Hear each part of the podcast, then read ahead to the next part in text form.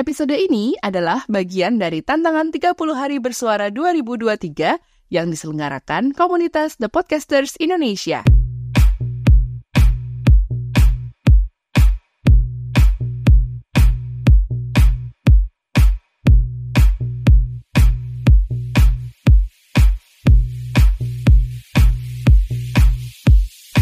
Hai ibu-ibu, Assalamualaikum. Uh lala, makin deket banget nih sampai ke pergantian tahun. Feeling so much more excited gak sih? Mudah-mudahan semangat bu ibu jelang pergantian tahun ini akan terus melekat dan membara sampai tahun berganti ya. Dan di tahun yang baru nanti, ibu bener-bener bisa jadi pribadi yang lebih baik dari sebelumnya. Jadi pribadi yang lebih ceria, lebih self-conscious gitu, lebih bisa mendengarkan alarm tubuh, lebih determined lagi untuk meraih tujuan hidup, dan lebih mengurangi rasa-rasa nggak enakan sama orang. Memang sih kita hidup bersosial itu salah satunya adalah dengan saling bantu-membantu dan sebenarnya juga nggak masalah kalau kita membantu orang lain ya. Hanya saja ada beberapa hal yang sebenarnya bukan merupakan tanggung jawab kita untuk membantu orang lain. Apalagi kalau ternyata kita sendiri akhirnya kesusahan untuk membantu diri sendiri. Nah, kalau udah kayak gitu, bukannya malah jadi ngerugiin diri sendiri. Apalagi kalau kemudian kita malah nggak dapat bantuan orang lain. Wah, rasanya gimana tuh? Di episode ini, aku akan kenalin ibu dengan Nyonya Serba Bisa. Kita akan bersama-sama tahu kisahnya dalam podcast Bu Ibu bareng aku, Ibu Ino. Podcast Bu Ibu. Podcast Bu Ibu by Ibu Ino. Podcast Bu Ibu by Ibu Ino.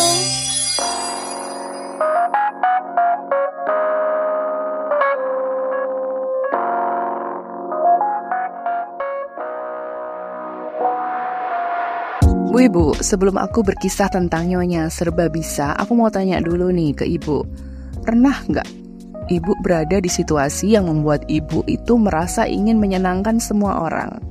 Yang menyenangkan keluarga Ibu, saudara Ibu, teman-teman Ibu, tetangga Ibu, relasi atau kolega Ibu gitu. Apa sih yang Ibu rasakan saat mengetahui mereka senang dengan apa yang Ibu beri Ya, entah itu berupa hadiah atau bantuan atau pinjaman gitu. Boleh dijawab di kolom komentar ya Bu ya.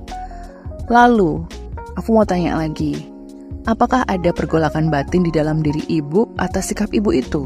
Ibu hanya ingin membuat orang lain tersenyum, ketawa, berterima kasih pada ibu, tapi ternyata di balik itu semua, ada sesuatu yang justru tidak ibu sukai, yang justru membuat ibu menderita misalnya. Pernah? Atau malah saat ini ibu masih berada di posisi itu? Well, mungkin akan agak mirip ya dengan kisah Nyonya Serba Bisa ini. Bu Ibu, di sebuah kota yang asri ada seorang nyonya yang menawan. Menurut orang-orang yang mengenalnya, nyonya ini adalah orang yang baik. Banyak sebutan yang disematkan padanya oleh orang-orang itu.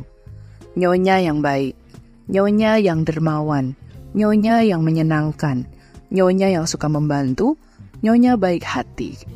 Hampir tidak seorang pun menyebut hal yang negatif untuk nyonya itu. Nyonya itu mendapat tempat khusus di hati orang-orang sepertinya. Mendapat sebutan yang macam-macam seperti itu bukan tidak mungkin karena effort yang dilakukan oleh si nyonya. Nyonya itu memang selalu berusaha membuat orang lain senang, membuat orang lain ketawa, membuat orang lain terhibur, membuat orang lain bahagia, bahkan berterima kasih padanya. Setiap ada orang yang datang padanya dan meminta tolong, "Bisakah kau membantuku?" Nyonya ini tanpa ragu-ragu akan menjawab, "Ya, bisa." Lalu dengan segala upayanya, dia tolong orang itu. Dan orang itu pun senang. Lalu ada temannya yang datang. Bisa bantu aku? Si nyonya itu akan menjawab, Iya, bisa. Dan dibantunya teman itu hingga akhirnya teman itu gembira lagi. Lalu ada lagi tetangga yang datang dan mengatakan, Nyonya, bisa pinjam uangnya sekian rupiah? Si Nyonya menjawab, Ya, bisa. Semua yang datang padanya tidak pernah ditolaknya. Semua permintaan tolong, permintaan bantuan, permintaan pinjaman diiyakan olehnya. Nyonya ini beralasan, karena aku nggak mau lihat dia sedih. Aku juga nggak mau lihat dia susah. Karena kita ini kan harus saling membantu. Nyonya ini juga terkadang melakukan beberapa hal yang tujuannya menyenangkan orang-orang. Nyonya membuat acara jamuan makan malam, entah karena sedang berulang tahun atau merayakan hari yang lain. Nyonya bahkan kadang memfasilitasi orang-orang itu untuk bisa jalan-jalan dan menghabiskan waktu bersenang-senang. Senyuman dan keceriaan orang-orang itu yang ingin Nyonya lihat. Bahkan saat Nyonya berada dalam kondisi yang tidak baik-baik saja, Nyonya masih ingin mencoba menyenangkan mereka. Nyonya yang tidak dalam kondisi prima pun masih ingin melihat orang-orang senang karenanya. Dan dia justru tidak ingin meminta bantuan orang lain. Dia tidak mau minta tolong orang lain. Karena dia tidak mau orang lain itu melihat sisi lemah pada dirinya yang selalu memberi orang lain kesenangan. Nyonya menyembunyikan keadaan sebenarnya di balik kata-kata bisa. Nyonya ternyata menyimpan luka dalam batinnya.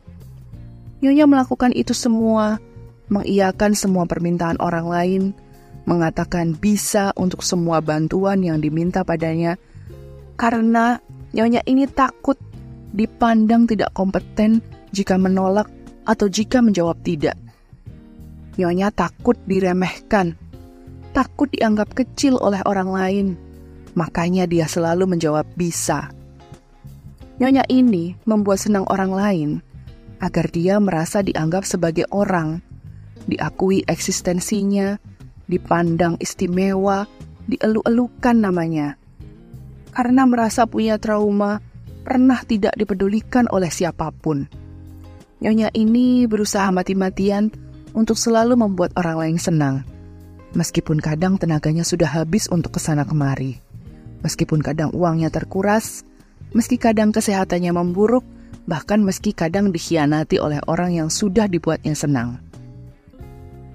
Well, Bu Ibu, kisah Nyonya Serba Bisa ini mungkin dekat dengan kita yang merasa gak enakan. Pekewuh kalau orang Jawa bilang ya.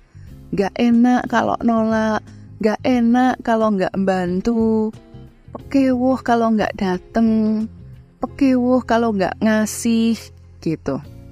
Tapi sebenarnya ada pergolakan batin dalam diri bahwa sebenarnya aku tuh juga lagi kesusahan. Aku tuh lagi nggak dalam keadaan baik-baik saja gitu loh. Aku tuh juga butuh bantuan, gitu.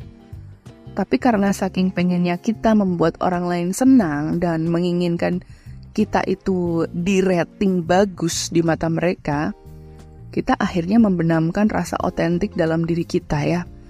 Kita sedih harus kita tutupin, kita sakit harus kita sembunyiin, kita lagi bokek tapi juga harus siap-siap pinjemin uang, kayak gitu-gitu. Inilah yang dinamakan people pleaser, Bu Ibu. People pleaser, orang yang selalu berkeinginan menyenangkan orang lain. Well, apakah ini normal? Bukannya dapat pahala ya kalau bisa menyenangkan orang lain? Ya, nggak masalah sih menurutku. Kalau memang ibu mungkin seorang filantropis dan sudah tidak ada beban apa-apa lagi, seperti tidak ada keluhan materi, tak ada keluhan kesehatan juga, nggak ada keluhan kesepian dan sebagainya. Tapi kalau kemudian dalam proses pleasing the people itu, kemudian malah bikin ibu sakit, bikin ibu bangkrut, ya tentunya justru akan merugikan ibu. Ibu malah jadi nggak bisa konsen melihat ke diri ibu sendiri. Ibu nggak perhatian ke kesehatannya ibu. Ibu nggak perhatian ke keuangannya ibu. Ibu nggak perhatian ke kesehatan mentalnya ibu gitu. Sebenarnya kan masih banyak jalan ya yang bisa kita tempuh untuk meraih pahala. Persoalan habluminanas itu juga nggak seremeh itu gitu loh.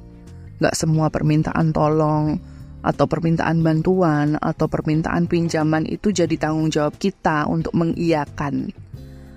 Kalau memang nggak sanggup, jawab aja, tidak bisa. Maaf, nggak bisa. Jangan seperti nyonya serba bisa.